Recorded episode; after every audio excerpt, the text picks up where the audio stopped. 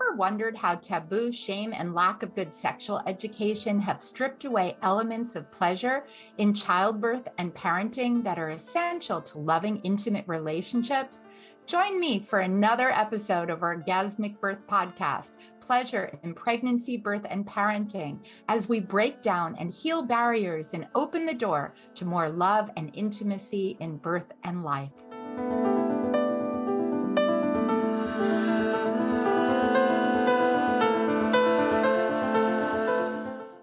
Epidural has become so common that many people today even personalize it when they talk about it, saying, my epidural.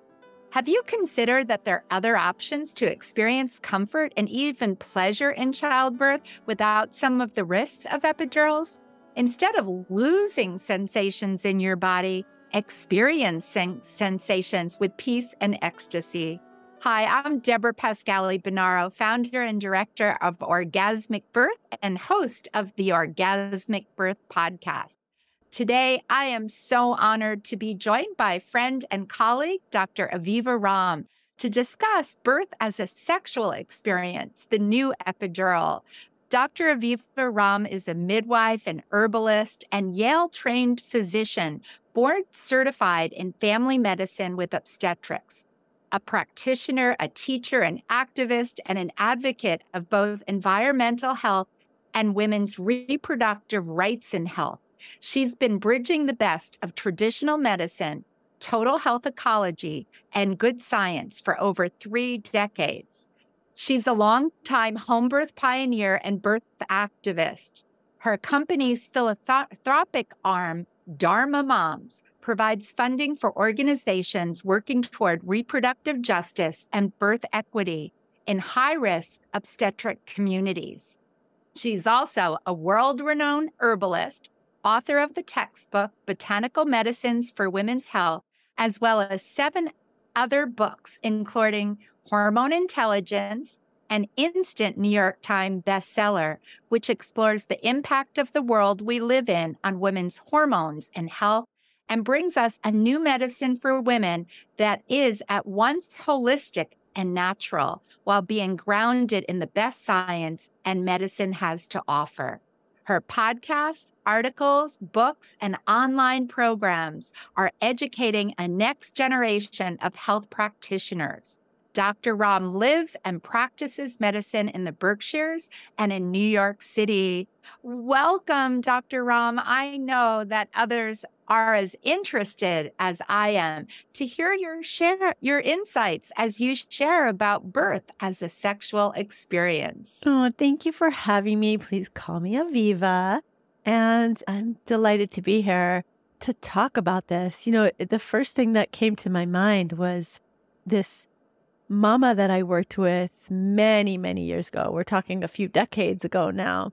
As she was having a home birth. And a couple of things were really interesting. Actually, she came to my house for a prenatal visit one afternoon, one Saturday afternoon, and she said, Can a baby be born in its sac? And I said, It sure can. It's called being born in the caul, and it's considered mystical or even like prophetic in in some traditional belief systems. And I said, What makes you ask? She said, I had a dream last night that my baby was born in this big bubble of water. And then you open the sac and the baby was in my arms. And I thought, Oh, that's so interesting. And she was like 38 weeks pregnant and she left and she went into labor and she had her baby in the middle of the night that night, born in the caul. But what was also really interesting was she, during labor, when she was pushing her baby out, she was, I remember squatting, kind of semi standing, and she just kept saying, This feels so good. Nobody told me this could feel so good. And I thought, wow, I had had four children at that point, and I would definitely consider labor powerful and empowering, but it never dawned on me that it could feel good. And it was a very interesting just moment of birth for me.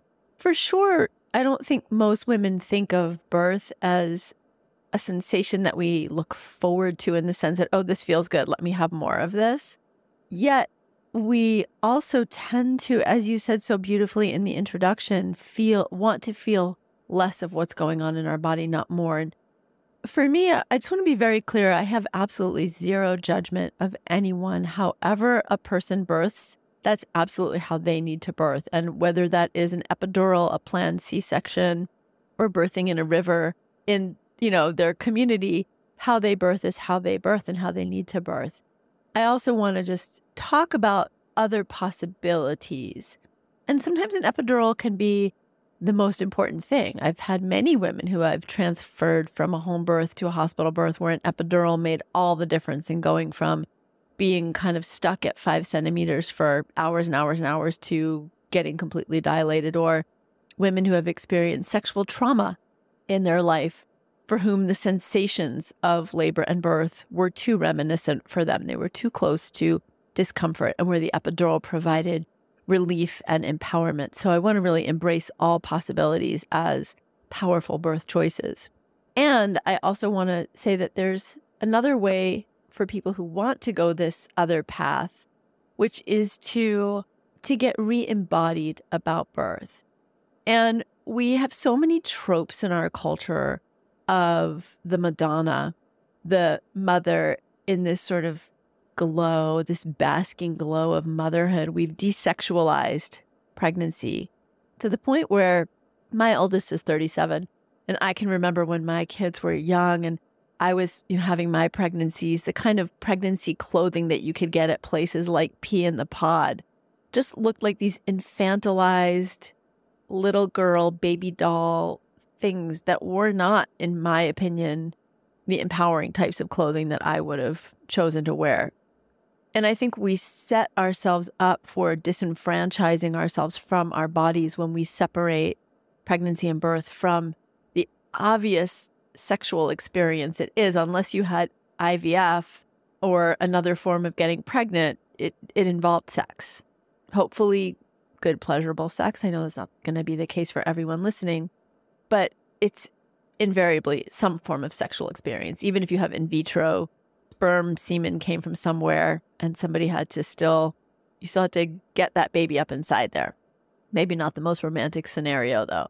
But how can we re engage with our bodies, be embodied, and experience birth in a more empowered way? And I feel for me, at least as a midwife and also as a physician, but also having my own children, going more into our bodies as opposed to escaping our bodies. And and those of us in birth work know that when a woman is making sounds, for example, that are very high pitched or kind of almost disembodied, those aren't often as effective as the very deep sexual like sounds that often bring a baby down and bring a baby out. So I tongue in cheek said birth as sexual, eh, you know, an alternative to an epidural. But in fact, when we get more embodied with the experience, I do believe that it can provide tremendous relief from discomfort. It can help us to reframe discomfort as power. And by bringing our sexuality back into birth, becoming free with how we move our bodies, with how we move our hips, with the sounds that we make, and even being sexual or romantic if we have a partner during labor can loosen our our musculature and help us birth with more ease and less resistance. So that's just some starter thoughts to get us going.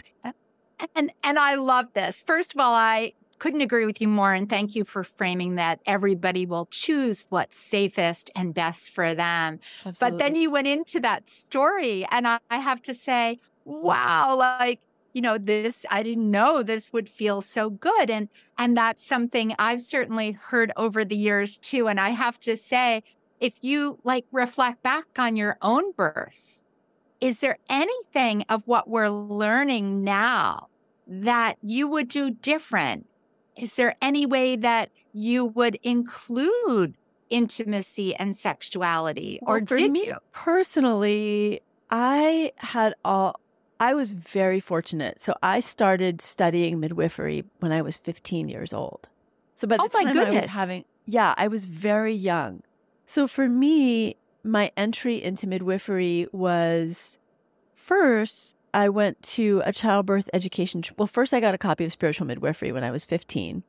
By the time I was 16, I was becoming a certified childbirth educator in a program in Boston that happened to be centered at Nancy Wainer Cohen's house. And Nancy wrote the book Silent Knife back in the day. So Yes. I remember this moment in class where Nancy pulled out this very provocative black negligee and laid on her back in this very sexy way. And Nancy's kind of this petite, like soccer mom looking lady. So it wasn't, it was kind of funny actually, but it was really powerful. And she said that if you're birthing in the hospital, this idea of birth as sexual is so offensive and taboo that she said, I promise you, if you want people to leave you alone, instead of wearing a hospital Johnny, like that, you know, hospital gown, ugly blue thing, wear a negligee. And every time somebody comes to the door and asks if you need to be checked or they're going to check you, just start moaning like you're orgasmically moaning and they will leave you alone. And truth be told, that is the case. I mean, people are going to be so freaked out by that that if you don't want them in there behaving that way, will will really create a safety bubble around you of, of privacy. And then I had a mentor when I was 18, Jeannine Parvati Baker, who's now passed away, but she wrote the first women's herbal of modern times called Hygieia, a woman's herbal. And she brought prenatal yoga to the United States in the late 1970s. She was quite ahead of her time and brilliant. And she talked about how we birth the way we live. And she also used to jokingly say that she could tell how a woman would give birth by whether she had orgasms and the quality of her orgasms. And I remember being quite young and and still like I don't want to have judgment or be judgmental or or like buy into a judgmental view that your sexuality and your birth are necessarily tied together because it's way more complicated than that. But there was this aspect of are we connecting with our bodies in a way that is juicy and allows for easy, free movement? And I'll tell you a story. I love this quote stories are data with a soul. I had a mama that I was working with many, many years ago for a home birth. And she grew up in a very strict religious home. One of her parents was a minister, her dad. And while she never said that she had any sexual trauma as a child, I did have some concerns that perhaps at some point there had been some sexual trauma. She wanted to have her baby at home because she was really afraid of the hospital environment. She had had some not so great medical experiences in the past, and she was very private about her body. And the idea of being naked in front of strangers in the hospital, particularly men, was just beyond overwhelming and terrifying for her. She wanted a birth at home in the as dark as it could be with her husband not seeing anything going on with the birth. She wanted him in the room and she literally never undressed or changed her clothes in front of him at all. When they did have sex, it was, you know, covered up in the dark. So a lot of disconnect from her own sexual self and possible trauma. And when she was due around the, her due date, she called me up and was just no other way to say it. I can't even say it politely. She was freaking out. And as a midwife, you get these phone calls where somebody is really, really, you know, they're just they're they had a fast and furious labor and they're calling you up and they're like, I can't handle it. I think I'm gonna have the baby any minute. And it was like that kind of a panic call. But as midwives, we all know there's sort of two ends of that. There is the person who is actually really having a very fast and intense labor and is very far progressed. And there's the person who is probably barely dilated, but is just freaking out about the sensation because it's so overwhelming. And they, for whatever reason, even with the best of preparation, when it comes down to it, it's really overwhelming. So, as I did, I went to her, her house to support her and talk with her. And what got clear was that she was in very early labor. I asked if I could check her, and I don't check people's dilation routinely, but in this situation, I needed to know are we about to have a baby, which didn't seem like it, or what's going on so I could give her information. And she was barely, you know, just over a centimeter dilated and really really just completely emotional and losing it and freaked out. And so I did some, you know, little healing touch, kind of gentle soothing. We made some tea, we talked, we sat together, and did some breathing. And I asked her, What is it? What is the fear? And she's like, I'm so just afraid of having to see down there, my baby coming down there. What if my husband sees down there? It was like everything down there, down there. Was just like this Netherland, Netherlands up for her. And so I said, with your permission, what I'd like to do is leave you with my birthing mirror. I had a big hand mirror, but it was big, you know, the size of like a, of a small computer screen. And I said, I'm going to leave this with you. And I'm going to ask you to go into your bedroom. It was early morning, so it was dim light still. I'm going to ask you to go in your bedroom and take off your pants and your underwear and just have a look down there and try to give some appreciation and some love. That's it. And she called, I checked in with her in about an hour to see how she was doing. She had calmed down, she hadn't done it yet. And then she called me back maybe four hours later, six hours later, in active labor. And not only did she have her baby some hours later, but she gave birth sitting mid afternoon, late afternoon, sitting in her husband's lap, like her leg, he's sitting on the edge of the bed. She's sitting with her legs over him, almost like he's forming a birthing stool in front of a full length mirror. So the only thing between the mirror and her cooch and the baby coming out was me. So I was moving over to the side because she really wanted to see. And it just gives me chills even now. And when she came, I went back to her for her first week of postpartum visits. And then two weeks later, she came to me for a postpartum visit. And we sat down and talked. And she said, I never looked before. I never appreciated the beauty of my vulva, of what my body could do before. And she said, just relaxing into the fact that this was a sexual experience is what really made all that difference for me.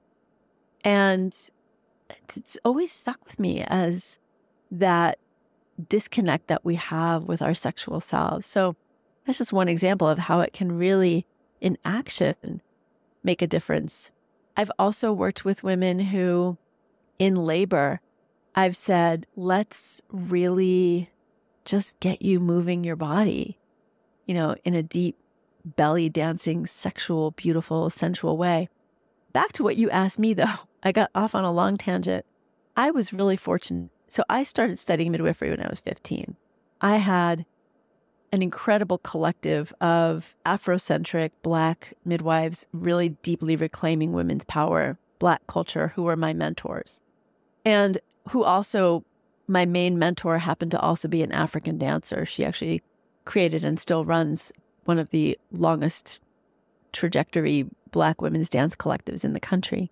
So there was a lot of connection to a very connecting to your primal self way of birth. And then my mentor, Jeannine Parvati, really deeply teaching me about birth as a sexual experience. So for me, I had four beautiful, beautiful home births that were very embodied, very empowered, really connected with my partner intimately, sensually. So, yeah, for me, I wouldn't change anything, honestly. They were three of our babies were born just me and my husband. I'm not saying I endorse that for everyone. And there were reasons I made that choice. So, for me, I wouldn't honestly change anything other than Beautiful I wish that. well to hear. Yeah. Yeah, no, I had wonderful births. I think the only things I would change would, be my first postpartum. I really wanted to do a deep nesting in month and had some family that came to visit and really ridiculed what I was doing and ended up getting pulled out into the world the first week after my son was born, ended up getting mastitis and really was very I ended up I was able to treat it on my own, but it was extremely painful and very frightening. And so with the next three babies, I was just like boundary city of who was in my space and letting myself be more nurtured that way.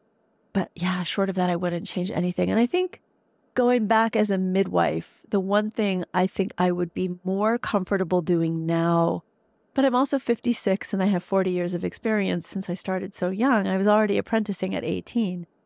Incredible. I would be more overt and more persistent around working, uncovering and working with women who have had sexual trauma.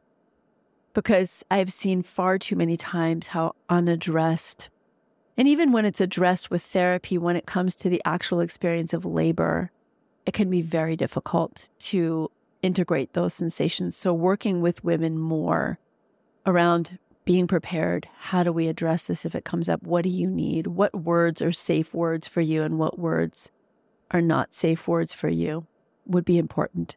I think. Yeah. Yeah. And I really appreciate you saying that because I do feel it's another big gap in the system, right? Is that many people don't have providers that yeah. are addressing and talking. Are there any other tips for survivors that you might just say now, one or two, just to help them as they're listening? Yeah, thank you for inviting me to do that. I think anything you can do to help the people that you are expecting to get support and care from your midwives, your partner, it's important for them to know that you have this history because then when things come up, if you are having a hard time integrating early labor, if there are safe words for you, I had one client whose perpetrator always said, relax, relax, relax. And relax is such a common word that we use for laboring women. Breathe deep, relax. I mean, for her, that would have been the most, you know, re traumatizing thing. So, as much as you can talk with and if there are still unresolved issues that you haven't addressed that you feel like you need to, journaling, communicating with your providers, um, support team, it's really important. And then I think, I mean, honestly, I really think that's it. And it's, and then as things are coming up for you in labor with a new baby at your breast, it can be, that can be triggering for women. Make sure to continue to reach out and get help and know that it's not your fault. You do not have to carry shame for this. You did not do anything wrong. You did not invite it. There's nothing wrong with you.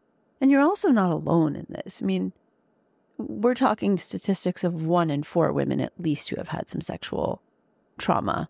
And I don't mean just verbal, I mean actual physical.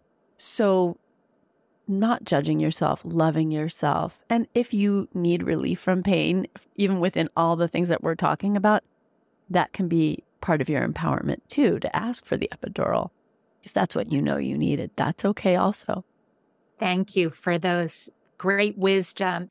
And so, as we're kind of coming back and wrapping up too, I want to ask you for you know we we started talking about how to connect birth to sexuality and i know for a lot of people that's like really hard to put those two words yeah. anywhere near each other. And you've shared beautiful stories that are really touching of how people have integrated that. Are there any yeah. other tips you'd like to leave people with with that? Well, I think also figuring out what you like and what works for you sexually before you're pregnant, if you have the opportunity to, whether figuring that out for yourself or if you have a partner, figuring that out with your partner during pregnancy really enjoying your body sexually to the extent that you feel physically comfortable and working with your midwife. And you know to add to what you asked earlier about any words of advice for people who have experienced trauma it's also okay to ask for all female providers if that's going to make a difference for you. And i have done that even in hospital. We need female ob we need female nursing team no men coming in the room. Just wanted to share that. But as much as you can enjoy your pregnant self if you feel sexual and eh, some women it goes one way they don't feel like being as intimate but if you do exploring your body and you're having your partner explore your body and figuring out what brings you pleasure and then remembering that's how the baby got in for the most for most people and how can you use that if you need to to get the baby out so we talk about nipple stimulation like to get labor going but we think of it so mechanically, like, you know, yanking on the nipples like you're some milking cow. But how can sensuality be part of that? How can, if you're going overdue and you're being pushed to have an induction, sex, especially penetrative sex, if you're with a male partner, with semen, semen acts as a prostaglandin. That's the same hormone that's used to stimulate labor, using sex and intimacy to bring labor on and then during labor, again, that it doesn't have to be nipple stimulation, but having your nipples touched, having clitoral stimulation. Unless your water's broken, then you want to be a little bit more careful with any genital touch down there. Clitoral stimulation with clean hands should still be okay. Just no vaginal penetration if your waters are broken. If that brings you pleasure, that can be deeply relaxing for your pelvis. It can feel great. It can be an intimate experience. So if you're looking for tools, things that you can try creating intimate space, and I'll just leave with one story, which is I had a, a woman who I worked with. She was having her first baby at 41. And it was such a huge celebration. And she came from a big family, like five siblings, and her mom and dad, and his mom. They were all at the house for the birth. And I'm always very cautious about that because birth is an intimate experience. And things were going on and on and on and on. Her labor was, you know, we're, we're, we're into the second, you know, full day of labor. And I asked permission, as I always do, say, look, if things are going one direction, we might need to clear the clear the house out. So we we cleared the house out and everyone left and it was 11 o'clock at night and I lived in the southeast at the time. So it was summer and we had the windows open and we could hear the crickets and there were fans going. And I got out some music and we started myself and my my assistant at that time was my midwife mentor, the dancer. And um, I remember we put on Beatles Twist and Shout and we put on UB40 Red Red Wine. I still remember this, you know, like it was yesterday. It was 25, 28 years ago. And I said to the couple, you know, if you want to go in the bedroom and have some time to be intimate. And she really had it. Her dilation hadn't changed much over a couple of days, you know. And the baby was in a fine position. Everything medically was fine. So I said, if you guys want to go in the bedroom, you know, you could try being intimate. And they went in the bedroom for about 30 minutes. And all of a sudden, we started hearing some pretty intense, what we thought were sex sounds. And we're kind of like trying not to listen in, but it was really loud. And then my mentor assistant, Saran, I, I looked at e- we looked at each other and we are like, wait a minute, that's not sex anymore. That's baby.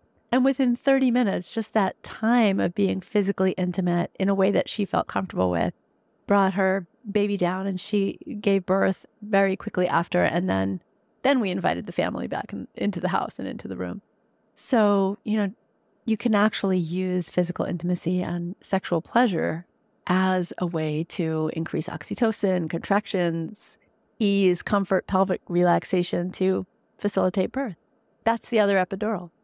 Yes. What a beautiful way and a great story to bring us to closure so that people can see. We learned so much from every story of ways that we can integrate our sexuality and pleasure. And wow, right? I love that story. And I love how sex and birth sound so similar when they're both going really well. So yeah, you can totally use that in a movie where you're faking someone out, right? Like if, if you ever watch a movie and you're listening and it's like it sounds like someone's really getting it on, and then they flip the frame and it's about someone's about to have a baby. I love that. So I know everyone's probably interested. Where can they find you? Can you share your website, your podcast? Where yes. can people follow you? Yes. So my website is just avivaromm.com and there's lots and lots of great free resources over there. And then you can find out about my courses and my books and things like that too. And then I would say if you really want to come hang out with me, Instagram is a place where I'm pretty active. So my Instagram is dr.aviva Romm, R O M M. And that's where I announce all the things that I'm doing. So, my latest podcast, if I'm doing a live event like on Instagram or Zoom, great place to stay up on the latest things I'm posting about. So, that's a wonderful way to connect. And I'm really over there checking my comments. So, Thank you so much, Aviva. It's truly been a pleasure sharing this time with you. And thank you for inspiring us all. And thank you to everyone who joined us. I hope that you will get on Aviva's Instagram as well as ours and tag us. What are you birthing forward into your life and the way that you might talk about or experience birth? Thank you so much. thank so you much. so much. Oh, thank you for having me.